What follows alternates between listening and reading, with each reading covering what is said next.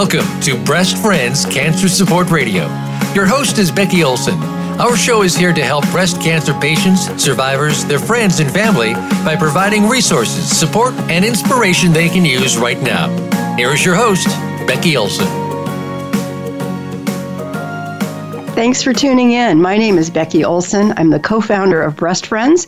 I'm also a five time survivor of advanced stage breast cancer, a motivational speaker, and the published author of The Hat That Saved My Life. You know, I've repeated that so many times, I'll bet you people could actually read along with, without even knowing and just say the same thing. So I might have to try to figure out how to how to change that up one of these times. But today, before we bring our guest on, and I'm really excited about our guest today because she's been on with us recently. We had a wonderful conversation, but we just couldn't quite get it all in. So we're going to bring her. We brought her back today for um, to kind of finish the conversation and add some new components. And but before we do, I want to talk to you about patience. And I'm not talking about the kind that go see their doctor. I'm talking about the kind that we're supposed to develop in our own spirits and learn how to be patient and, and learn how to wait. And I, it reminded me of, or I was reminded recently of this book called Water the Bamboo. It was a book written by a fellow named Gregory Bell. And I heard that book, or I heard him speak about his book, oh gosh, many years ago. And he gave me a copy of it. And I read it cover to cover. And it's just, it's a fascinating concept, and, and it came to me at a really appropriate time. Excuse me, Sharon Henifin, the other co founder of Breast Friends, she and I had started Breast Friends 20 years ago. And I, I guess maybe this is coming up again now because it's our 20th anniversary, but we started Breast Friends 20 years ago. And like anything, things take a while to to take root and grow. And it's the same thing with, with bamboo. And his book refers specifically to the giant timber bamboo. These are the ones that when you go into a jungle, you, they're tall, really big with giant stalks, and they just grow forever. But when you first plant a, a timber bamboo seedling, just put the little seed in the ground, you bury it just under the soil, and you water it, and you water it, and you water it every day. And eventually, somewhere in the three to five year range, you will finally see a little tiny green head pop through the soil. Now, how many people would continue to water that thing every day, every day, every day without seeing any fruit of, of their work? Just every day you go do it and there's nothing there. Nothing, nothing, nothing. Well, that happens in life. A lot of people give up before they see that little seedling finally come through. Well, with the giant timber bamboo, now I'm going to paraphrase very badly because I don't have a copy of the book in front of me right now, but basically what's going on there is that timber bamboo, before it can ever poke through the surface, is building and establishing a root system. And that root system eventually will cover an entire football field. And I was blown away when I heard that. Now, I know there's probably going to be people that, that are going to go get this book and read that and tell me, no, you remembered it wrong. That's how I remember it. So if I do remember it wrong, I'm sorry, but I remember it as it covers an entire football field. And finally, when that little tiny green head pokes through, you're on to something. The next day, it will be 18 inches taller. And the next day after that, it will be 18 inches taller. But it can be three to five years before you ever see anything. And most people will have given up by then.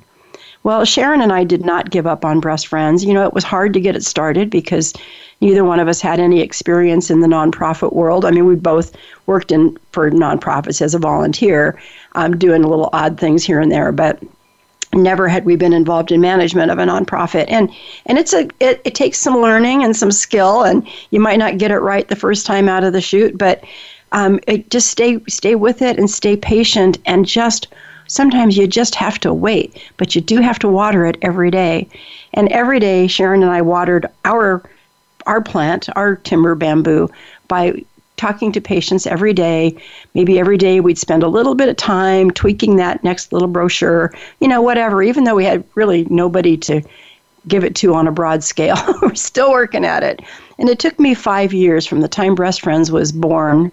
It was born over lunch. It was 2000. I quit my job, my full time job in 2005, and I was finally able to focus full time on Breast Friends. And then she quit her job a year later and joined me. And once we were both able to put our full time effort into it, we'd already laid the groundwork. The, we'd watered it every day. And finally, about that time is when we started to see some of the fruit of the work that we'd done. And now it's, it's 20 years now since we started all this, and Breast Friends is still going strong. Um, Sharon has since retired, and I've kind of backed away from a lot of the day to day stuff, and I still run the radio show. And I love it. This is still the fruit that I can contribute. And um, but it's it's something that I think we all just need to be a little bit more patient, you know, and just keep doing the right things and just know that eventually that right thing will pay off.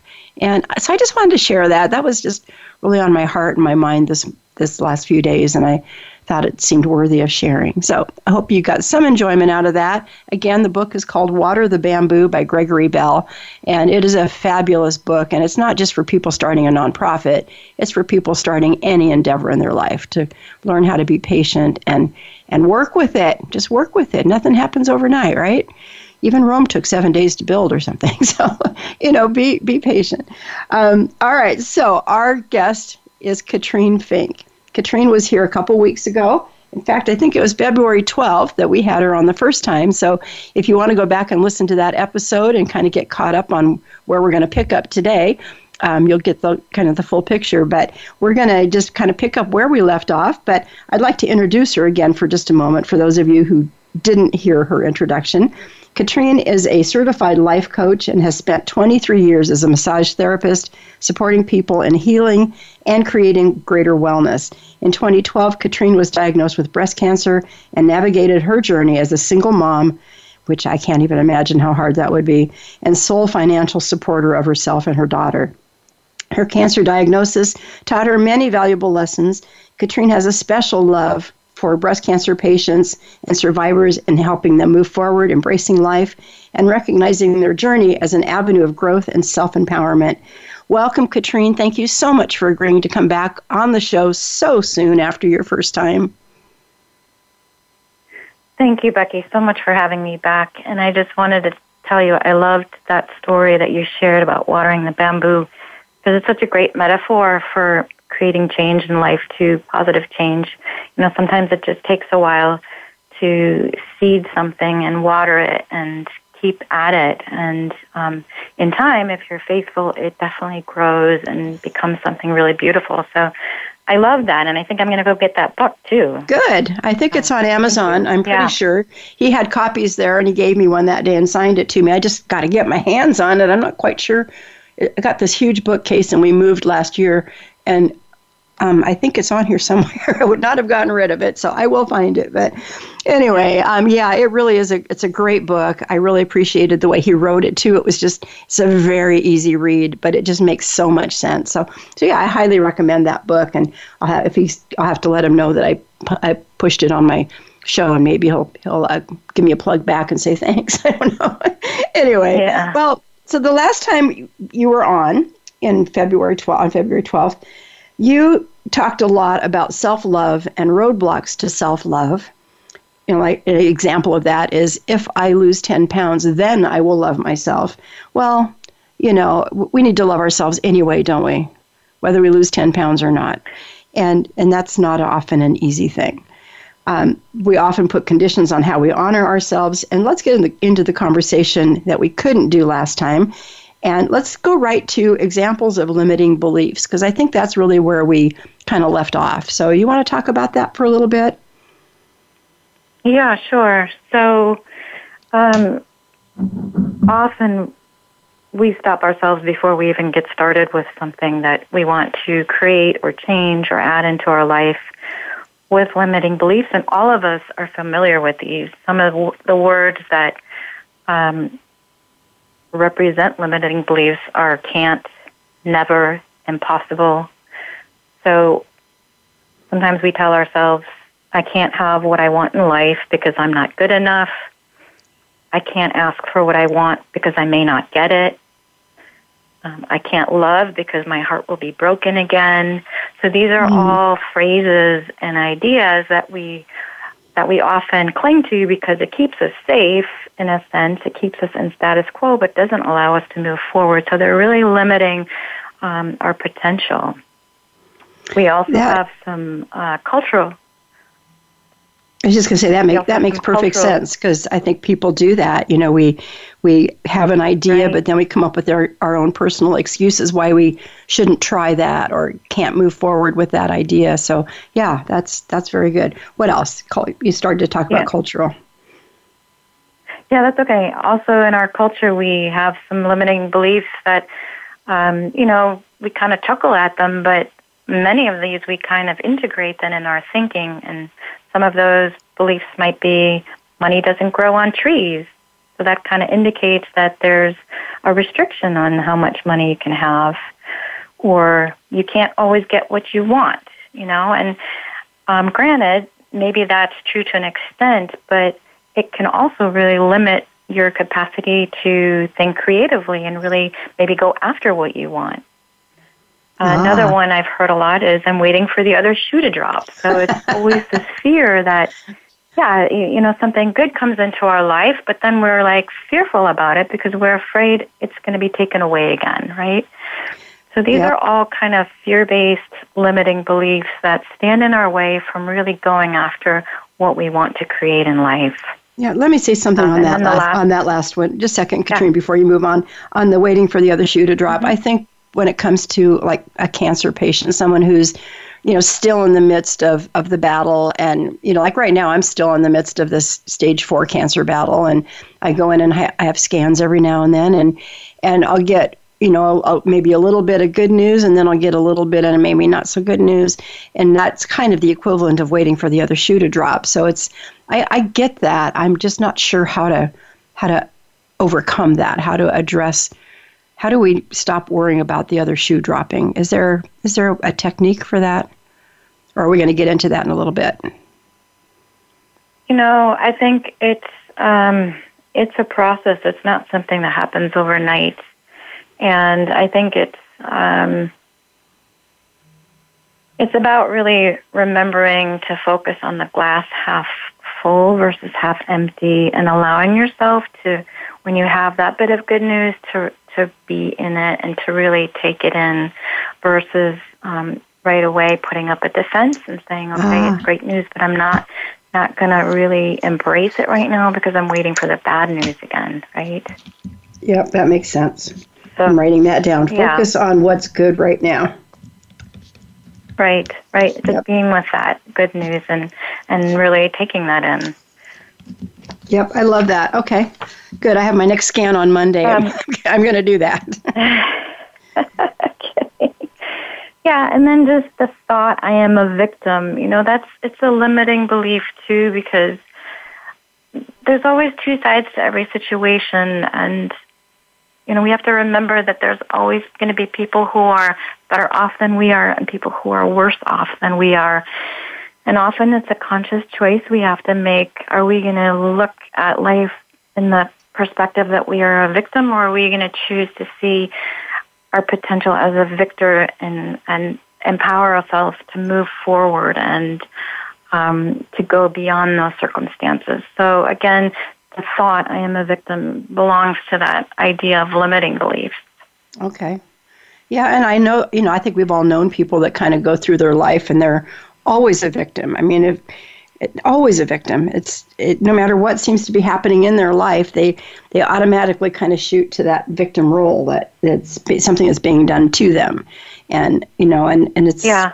It's hard. It's hard once you kind of get into that place, and then as the friend of that person, it can get kind of tiring to always be trying to pull them out of that. And um, I'm sure there's tech, there are techniques for that. Maybe we can we can get to some of those. So let's talk about thoughts and yeah. how our thoughts matter. Because I know that you know you can look at a problem two ways. You can look at the problem and focus on the problem, or you can look at the solution to the problem and focus on that. And why don't you talk about that a little bit and what does it mean to be problem focused versus solution focused?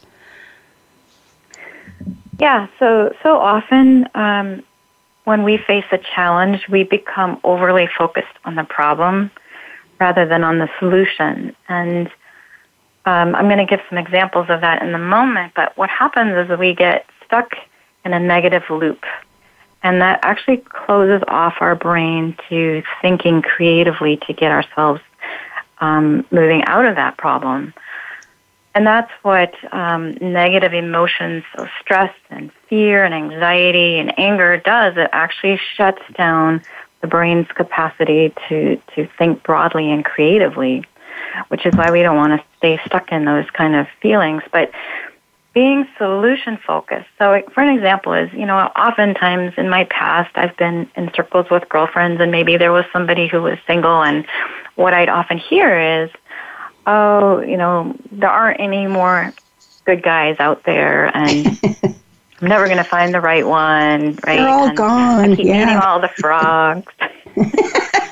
and my I prince is never going to come. So the, this is an example if you're wanting a relationship and your challenge is meeting the right person that you're focused on the problem instead of on the solution. So turning that around might be um, first of all, valuing yourself and saying, okay, there are many fish in the sea and I deserve a good one.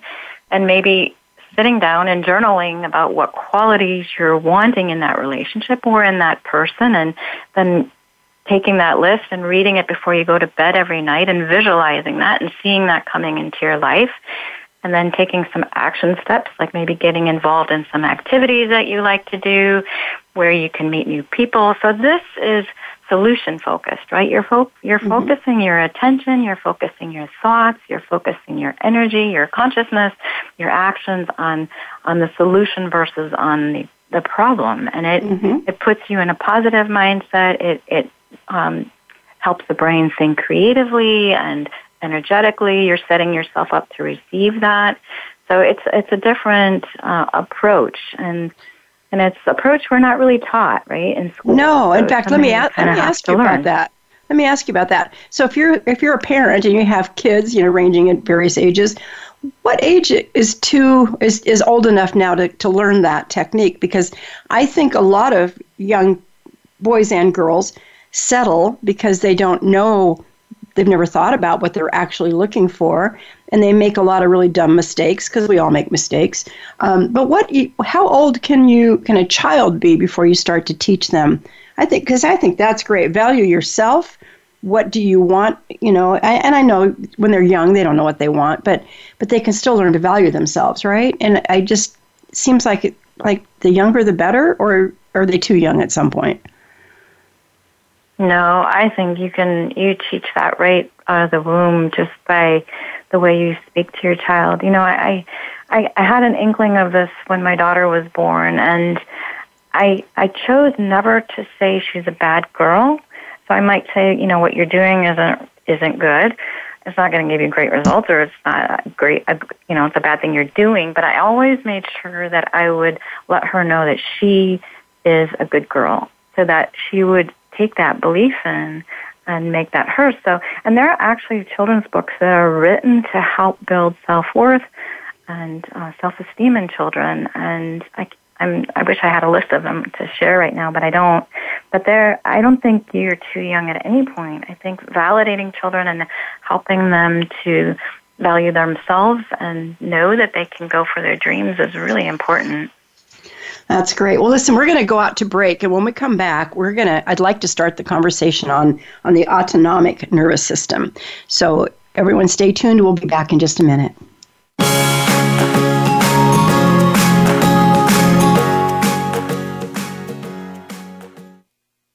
Become our friend on Facebook. Post your thoughts about our shows and network on our timeline. Visit facebook.com forward slash voice America. Thank you for listening today. Breast Friends needs your support. We rely on donations to keep our doors open and to keep this radio program alive. Please consider making a tax deductible donation to Breast Friends. You can visit us at breastfriends.org. You can also like us on Facebook at Breast Friends of Oregon. Be sure to tune in to the Voice America Health and Wellness channel every Wednesday at 9 a.m. Pacific Time for Breast Friends Cancer Support Radio. Visit breastfriends.org and contribute today. When was the last time you felt free? It's time to uncover that feeling again with the compassion of a cross and shield and the power of a card that opens doors to the best hospitals and medical centers in all 50 states, giving you the freedom to love, to dream, to dance like no one is watching. Regence Blue Cross Blue Shield. Live fearless.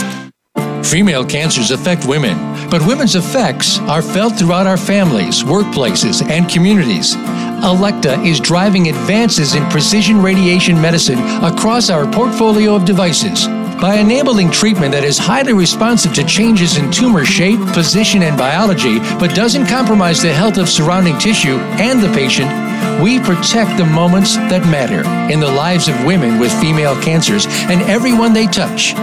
Learn more at elekta.com. That's E L E K T A.com. Have you friended us on Facebook yet? Why not? Just go to facebook.com forward slash voice America or search for the keywords voice America. Once you are part of our Facebook network, you'll receive daily messages about what's happening with our shows, this week's featured guests, and new happenings at the Voice America Talk Radio Network. And you can add your voice to the always active discussions on our timeline. Just go to facebook.com forward slash voice America or search for voice America.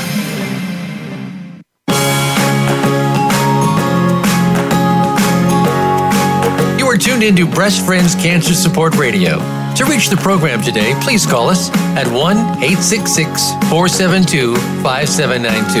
Again, that's 1 866 472 5792. You may also send an email to Becky at breastfriends.org. Now, back to the show. Welcome back to our program. We've been talking with life coach Katrin Fink and how we as survivors can shed some of that old icky stuff that we've been carrying around with us forever and and move into some of the new our new lives feeling empowered and with ideas and thoughts and and during the break I looked on my bookshelf and I found my book. I'm so excited. I'm going to have to read it and see if it did say football field. but, um, but he signed it Becky Go with Hope Greg Bell. So um, I've had this book for a very long time and like I said I've read it cover to cover. So um, and it's funny how you can do that so many years ago and something just stays with you. Anyway, all right, we're going to come back and we're going to talk a little bit about the atomic, uh, sorry, not atomic, autonomic nervous system. I've never heard that term. I've heard of atomic, obviously, um, but autonomic is not something that just flows out of my mouth. I get tongue tied kind of easily anyway, but um, excuse me. So let's let's talk about that. And I know you there's still some thoughts that kind of lead up to that. So why don't you just pick us up where we need to where we need to start from? Yeah, so we were talking about how our thoughts matter and what happens is that the thoughts we think create feelings and the feelings that we have influence the autonomic nervous system which which is the part of the nervous system that is responsible for unconscious processes of the body like the heart rate, uh, breathing and respiration, digestion, reproduction, so things we don't control consciously. Um, so the feelings influence the autonomic nervous system, which in turn releases chemicals and hormones into the body, which impact the state and the condition and the health of the body. And so the autonomic nervous system has basically two settings um, or two divisions. One is the sympathetic division or setting, which is responsible for fight flight, and the other one is the parasympathetic, which is responsible for um, for resetting. So coming back to homeostasis, healing, resting, digesting, and rebalancing. And most of the time, so when we are kind of in balance, when things are in homeostasis, we are the parasympathetic division of the nervous system dominates and is guiding the processes of the body. What happens when a stressor comes in, which is any kind of a major change or anything that creates imbalance in the body, mind, or emotions, the nervous system shifts into the parasympath- into the sympathetic state, which is a fight flight which is a valuable state and we need it. We need it if we're going to be in a fight or if there's danger or even short term is valuable for um, a deadline, meeting a deadline because it, it um, gives us energy. The only the only problem is that when we stay too long in that fight flight state, that's when when um, things begin to change in the body that are harmful. So the fight flight state, it releases hormones. It releases adrenaline and cortisol, which give us the energy to fight or to run or to be super focused on a task. Um, but then the way it was meant to be is that we shift back into this rest, heal, rebalance state. And in our culture, we have so many stressors that are no longer physical, but they're mental and emotional. We have this high, fast paced technology that we're involved in. We're constantly being bombarded by news now and media, which we didn't have 50 years ago. Um, there's a lot of expectations on us as people. So the the problem is that when we are constantly living in this fight flight state, that's when um, disease really has a place to to show up in the body. So, what, so the fight you know, flight. When we talk about disease showing up, so the disease can either be the the outcome of that stress, or it could be the reason for the stress. Right? I mean, it. Sometimes we get a disease completely out of the blue that we didn't expect to have there. I mean, I know my first breast cancer diagnosis came out of what I perceived as the blue. Um, and it caused a tremendous amount of stress in my life. But I guess maybe I had stress before that that may have led to, to causing that or allowing it to, to grow. Can you share on that just a little bit more? Because I, I don't want to. I want to make sure I'm, I'm understanding you completely. Yeah. So um, definitely, disease or illness um, can be can be a stressor and cause stress. Um, and then the other side of that equation is that if we're constantly under stress, what happens is that in stress mode, our immune system is repressed and our heart our heart rate is increased. Um, the body produces more sugar than normal, mm-hmm. and and digestion and reproduction are slowed down as well. And so when you're in this state too long, your immunity is depressed for too long. You have these elevated sugar levels and heart rate levels going on. And that eventually leads to heart disease, to obesity, to diabetes, to cancer, to inflammatory conditions, etc. So that's where the danger is then. Mm. Yeah, that makes sense. I, I know I was in a very high stress job before you know, before my cancer ever showed up. And it was a sales job. You don't think of sales jobs as being high stress, but when the philosophy of the company is you're only as good as your last sale and your next one better be better, you know, even more, um, mm-hmm. that can put a tremendous amount of pressure on, on people who are just trying to, you know, do their job and do it well and, and not feel that constant beating up that you're not doing enough. And, um, and that's that's a that's a stress and I know a lot of people live live with that stress because they're in jobs that they hate because that's what's being done to them. So it might be time for them to uh, take take a look at that and see what what else might be out there for them. I you know not not suggesting everybody go out and quit their jobs, but sometimes we have to think about that. You know, if the job is what's causing all the stress, then I had kind of had this belief that the job was causing stress, which then led to cancer, which then led to all of this insurance that I had to pay for through the job that I had that was causing it to begin with. And to me, that was that was my definition of insanity: staying in a job to have the health insurance that I probably wouldn't have needed if I didn't have that job. I don't know. Right. It was kind of weird, but okay. So thank you for clarifying that, though. Um, so, so that was fight or flight, and what now? Tell us the difference between that one and then the rest rest heal. Yeah. So the other the other division is the parasympathetic, and what we really want to do is is come back to that as quickly as possible. And the interesting thing is there's no action required to get into it, but rather it's a letting go. So mm. when we can learn to let go of that stressor, or we can let go of, um, yeah, it, it's it's a process of because people ask, well, how do you make yourself, or what action do you take to shift back into parasympathetic, and and you don't. It's really about releasing. It's about letting go, and I think those are powerful words because I think we hang on to control so much, and that keeps us in stress mode too. Yeah. So, um, and then when we when our when we are able to let go and we're able to shift back into parasympathetic state, the body has an amazing capacity to heal. And one of the um, components that that it produces it's a chemical called nitric oxide.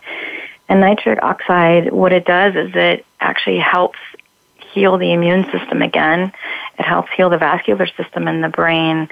It has antiviral and antibacterial properties. So the the action of letting go, releasing, relaxing, of moving back into balance actually is medicine for for our body. So it's so important to be aware of when we're in stress mode and and to um, do things, well, you know, or release things and to let go and to take certain, to make certain changes that allow us to move back into relaxation. So I, you talk about the addictive power of stress. I never thought about stress as having addictive power. What does that mean to you?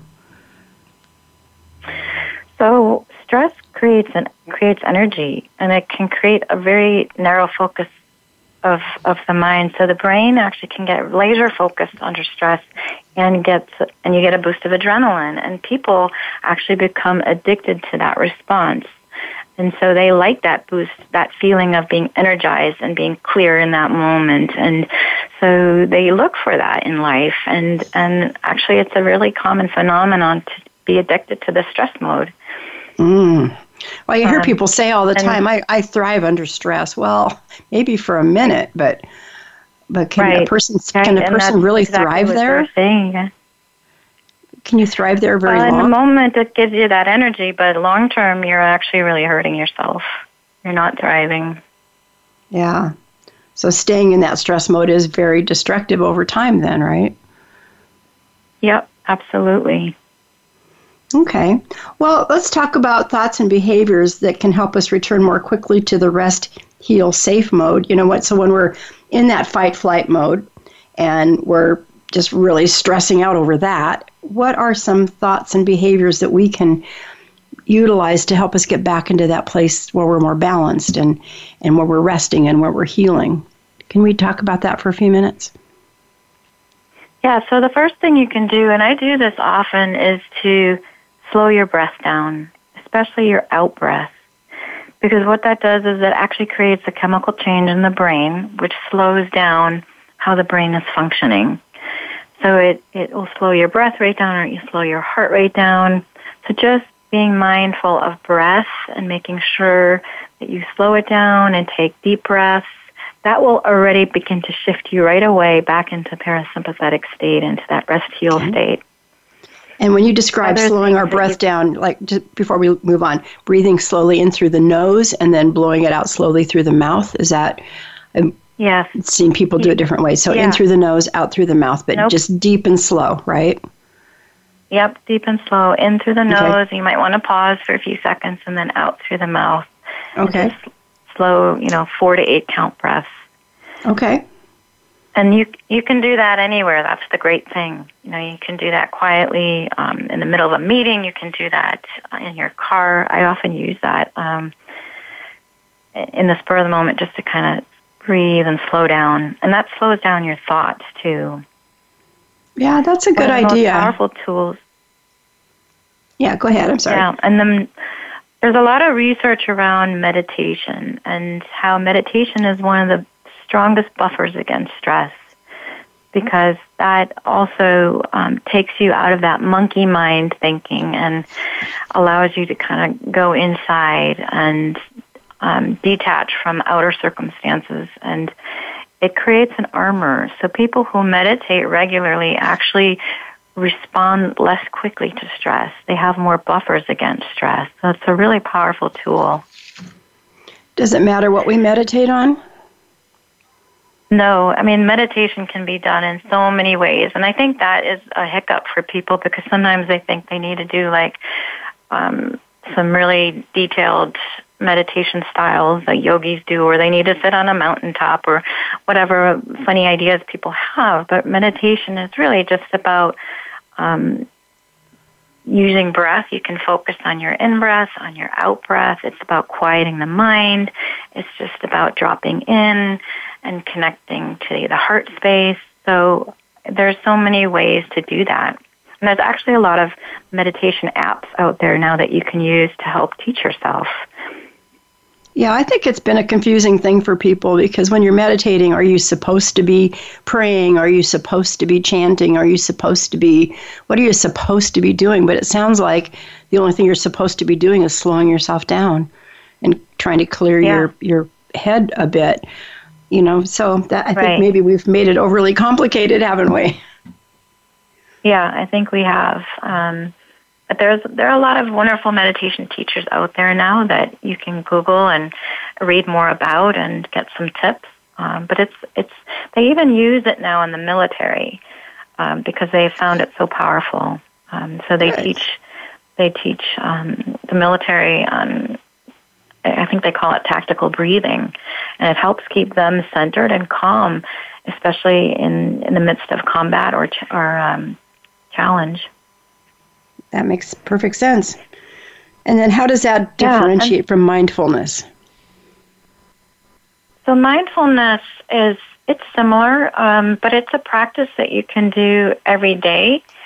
It's it's really about dropping in and becoming aware of your inner environment versus just being um, attached to what's going on outside of you. So it's becoming aware of your thoughts, it's becoming aware of your feelings, um, it's actually becoming aware of where you are in space and time.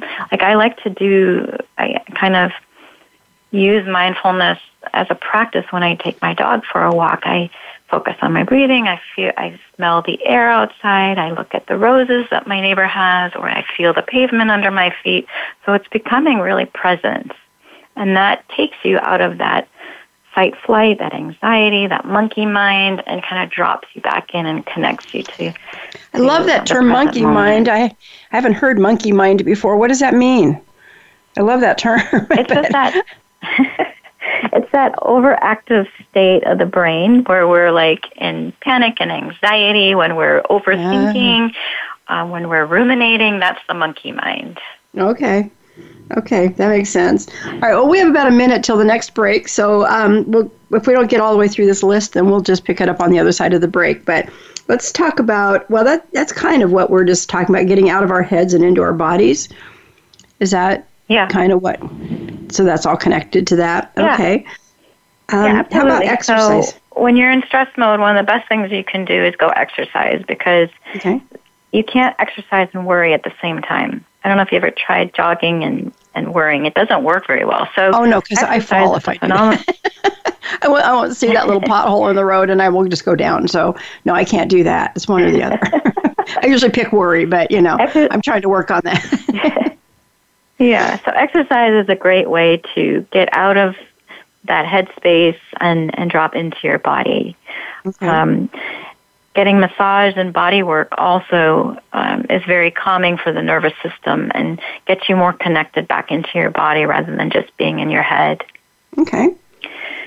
Yep, that's being good. In nature. So, well, let you know what? Let's pick that one up on the other side because I think there's probably a little bit more to say, and we're yeah. we're up to our break right now. So let's hold that thought and come back to it. So stay tuned. We'll be back in a minute.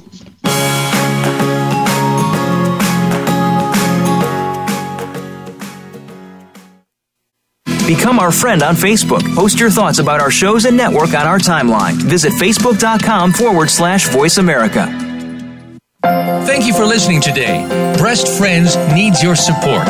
We rely on donations to keep our doors open and to keep this radio program alive. Please consider making a tax deductible donation to Breast Friends. You can visit us at breastfriends.org. You can also like us on Facebook at Breast Friends of Oregon. Be sure to tune in to the Voice America Health and Wellness channel every Wednesday at 9 a.m. Pacific Time for Breast Friends Cancer Support Radio. Visit breastfriends.org and contribute today. When was the last time you felt free? It's time to uncover that feeling again with the compassion of a cross and shield and the power of a card that opens doors to the best hospitals and medical centers in all 50 states, giving you the freedom to love, to dream, to dance like no one is watching. Regence Blue Cross Blue Shield. Live fearless. Female cancers affect women, but women's effects are felt throughout our families, workplaces, and communities. Elekta is driving advances in precision radiation medicine across our portfolio of devices. By enabling treatment that is highly responsive to changes in tumor shape, position, and biology, but doesn't compromise the health of surrounding tissue and the patient, we protect the moments that matter in the lives of women with female cancers and everyone they touch. Learn more at elekta.com. That's E L E K T A.com. Have you friended us on Facebook yet? Why not? Just go to facebook.com forward slash voice America or search for the keywords voice America. Once you are part of our Facebook network, you'll receive daily messages about what's happening with our shows, this week's featured guests, and new happenings at the Voice America Talk Radio Network. And you can add your voice to the always active discussions on our timeline. Just go to facebook.com forward slash voice America or search for Voice America.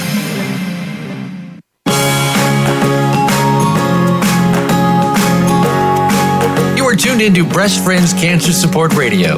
To reach the program today, please call us at 1 866 472 5792. Again, that's 1 866 472 5792. You may also send an email to Becky at breastfriends.org.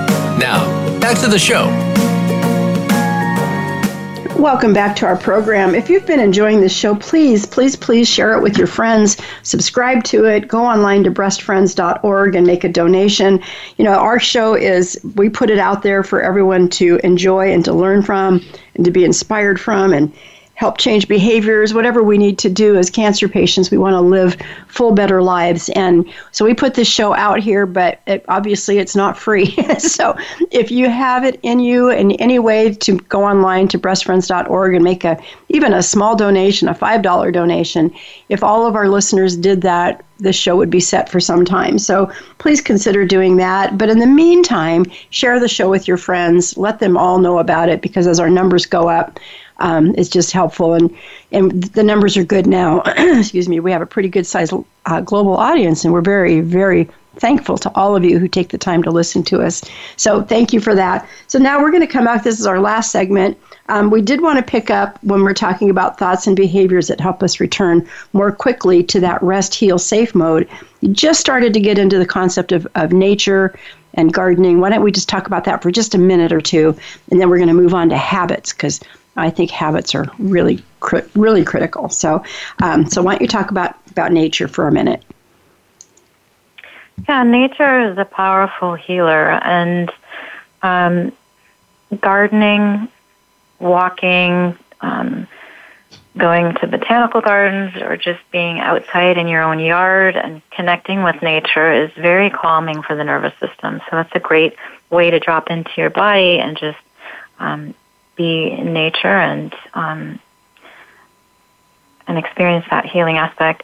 Also, creative endeavors, so singing, art, um, those kind of painting, doing pottery. That also allows you to be in your body and um, gets you out of that fast-paced monkey mind that we talked about earlier. So that's a really mm-hmm. great way to uh, create calm and um, to do creative projects.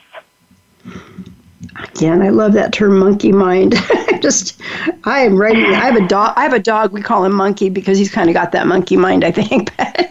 gets a little hyper from time to time. But okay, thank you. That makes perfect, perfect sense. So let's move on in this last segment to talk about habits because you know there are, we have good habits, we have bad habits, but bottom line, everything we do is a habit. I mean, you know, everything we do is a habit, and some of those things are good for us and some of them are not so good for us. So why don't you talk about habits that keep us in that stress mode, the the, the not good stress mode?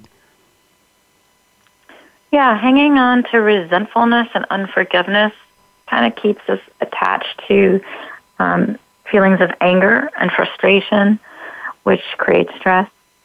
Comparing ourselves to others, that's kind of how we keep ourselves um, beating ourselves up. That creates frustration and upset and stress. Ruminating over past mistakes relates to that as well, keeps us stuck in the past. Also, watching, reading, and exposing ourselves to negative messages through the TV, through the internet, through Facebook, through negative people, through um, dark movies. Um, those are all things that create keep us in stress mode. You know, let, let me just comment on that real quickly because I think for a lot of cancer patients, you know, as soon as we get that cancer diagnosis, one of the first things we do, it may not be about watching a TV show specifically or a, a movie, although we could get ourselves into that place too. Um, I tend to watch Hallmark movies when I'm feeling like that because they're kind of uplifting. But um, it's it, this whole idea of googling your disease and all of a sudden you are reading so much stuff and you might have a mild form of something going on but by the time you're done reading all the negative stuff and all the the blog posts that people put out there you know pretty soon you're self-diagnosing something you don't even have. And you know it's not to make fun of anyone. We i think we've all done it at some point in time. It's like oh my gosh my cancer it's, it's got to be worse than, than they're telling me because of this this this and this. And one of the first pieces of advice we tell our, our patients when we start working with them is please please please stay off google for a while. You know, if you want to join a support group, you know, an online support group, ask for some referrals because not all support groups are even created equal. Some are very positive and and they're there to really help each other and other ones are just places to go and gripe about your medical professional. And and you don't want that. You want the ones that are going to be there to support each other. So ask for referrals and then you know try out a couple different ones if, if you really want to do something online. But stay away from trying to evaluate your your illness and and try to figure it all out yourself. Talk that's what your doctor is for. You can take your concerns to your doctor but but really try because you can go down a rabbit hole very, very quickly when you do that. So, sorry, I digress a little bit, but I think it's a really key point that you brought up um, for especially for cancer patients. So, okay, next. sorry. yeah, no, that is it's actually really, really valid and and really important to be aware of that. Um, some other things are not setting appropriate boundaries, not saying no when you should be, or saying yes too much um, isolating yourself and not asking for support or help. There's this kind of over independence that we have in our culture, which is actually very detrimental. It is. And again, because that affects so many cancer patients, you know, so many of us think we can get through this by ourselves. And, you know, some probably can. But I think most women, if you'll talk to them about it, even those who maybe chose to go it alone, if they have another opportunity to do it again, they'll make a different choice that second time because going through something like this by yourself is is hard I mean, it's hard to go through it at all, but to try to go through it alone is even more difficult. So, you know, trying not to isolate, you know, joining a support group, being where people are that are that understand what you're what you're dealing with, um, and then when you have friends that reach out and say, "What can I do to help you?" It is hard to know what to say to them. But one of my favorite things is, well, you know, here are some things that that we need. And if any of that speaks to you, you know, please, we'd appreciate anything you can do it's much more honest and much better than just saying, "Oh, we're fine. Thank you, though. Appreciate the offer." Because you know you're not fine, and it's okay to admit you're not fine. Um, believe me, it's I've turned turned down help and then really wished I hadn't because when somebody offers to help you, it's a gift, and when you say no, you're rejecting their gift, and people feel good when they can help. So, so be open to accepting help when it's offered and if it's embarrassing, that's that's how you do it. Well, here are some things we need. If any of that speaks to you, you know, we'd so appreciate it. And then that way, you're still giving the other person a choice. But anyway, okay. Um, the next one you had here was over focusing on problems. Talk about that. Yeah, which is what we had talked about earlier. Um, so, being problem focused versus solution focused oh, in stress it. mode. Okay. Um, and I, I just want to go back for one second to isolating oneself. It, that was actually one of the biggest lessons I learned also in my journey uh, through my cancer experience because I was a single mom and my family does not live in this on this side of the country and mm-hmm. um, the ties to my family were not strong at that time. So, but I had other people show up like friends, um, colleagues, clients, and they would bring food and they would help me. They would drive me to appointments Um, and so it was a real learning of how to allow myself to receive that and to embrace that. And, you know, I had been this strong single mom for so long that it was really an opportunity to let that go and allow people to support me. And it made my journey so much easier by just being open to receive. That is so great. Thank, I'm glad you went back and covered that because, you know, it's not just your family that can help you. Other people will step up. Um, you know, they, they don't always know how, and they might do it awkwardly at first, um, but they're at, they're trying. So just being aware that they're trying and being open to that. So thank you for taking us back there. I think that was that was a good add-on. So um, how about hab- how about habits that help us heal? let's get to that because I don't want to run out of time without giving people some very practical solutions on how to make this a better journey. So how do we how do we yeah. change things to to heal? So creating authentic connections with people that are uplifting and affirming um, is really helpful. Having access to humor and laughter. I've I've heard so many stories about people who laugh themselves back to health, even through through some difficult diseases. So humor and laughter is really powerful. You know, I've been speaking on this subject since 2001, and part of my talk is called humor happiness and hope. That's my kind of signature topic. But it's all about it's not all about but uh, the first part of it is all about laughing and we laugh and we have a good time and and i'll have people come up afterwards and say you know what? I came to this because i, I knew i would learn something but i didn't expect to laugh. Thank you Thank you for helping me do that. And they feel so uplifted when they leave. And it's not because my words were magical, but I make I made them laugh. I'm kind of a goofy person anyway, but you know, they were able to laugh and enjoy the moment and you know, that's that's such such a powerful tool. After going to see a funny movie instead of some dark, ugly movie, go see something funny and uplifting. It's great. So, um, yeah, humor and laughter is hugely important especially for those of us going through a yeah. tough journey right now. So, um, okay, sorry, yeah. we're going to run out of time. I don't want. to. I have a tendency to kind of plug in here, and then I'm keeping my eye on the clock at the same time. So you got you got two minutes left. So I'll let All you right. just go so slipping through those. So another thing is contributing to the well-being of others, acts of service, because it takes you out of your own problems and you focus on mm-hmm. on generosity, on kindness, on love. Um, keeping focused on what is working in your life, so having an attitude of gratitude. I use that a lot in my journey because it is easy to slip into victim mentality. And if you remind yourself of, okay, I have so many loving people in my life supporting me, or I have this thing going on that's really great, um, it, it keeps you focused on looking at the glass half full, at, at mm-hmm. what is going well. That will help you stay out of stress mode. Absolutely. Having a spiritual practice.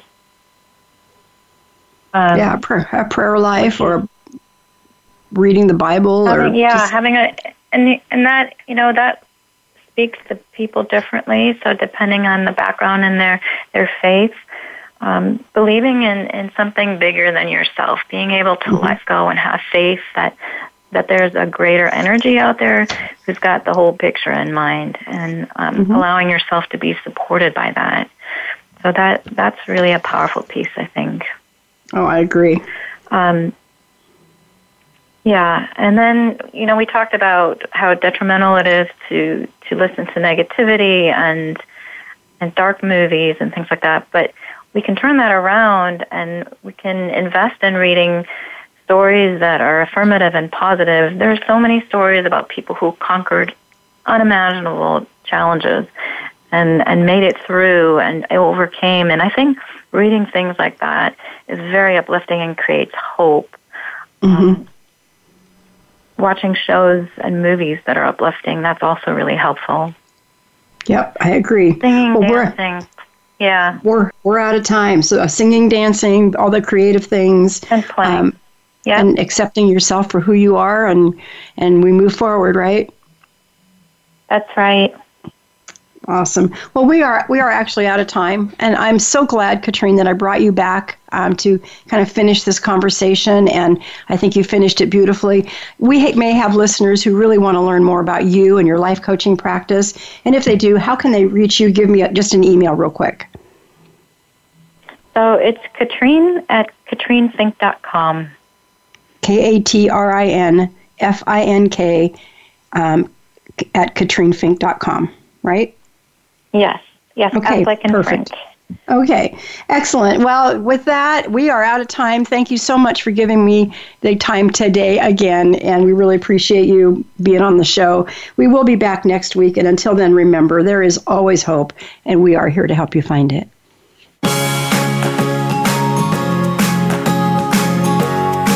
Thank you for listening to Breast Friends Cancer Support Radio. Please join Becky Olson again next Wednesday at 12 o'clock noon Eastern Time, 9 a.m. Pacific Time on the Voice America Health and Wellness Channel. There's always hope, and we are here to help you find it. We'll talk again next time.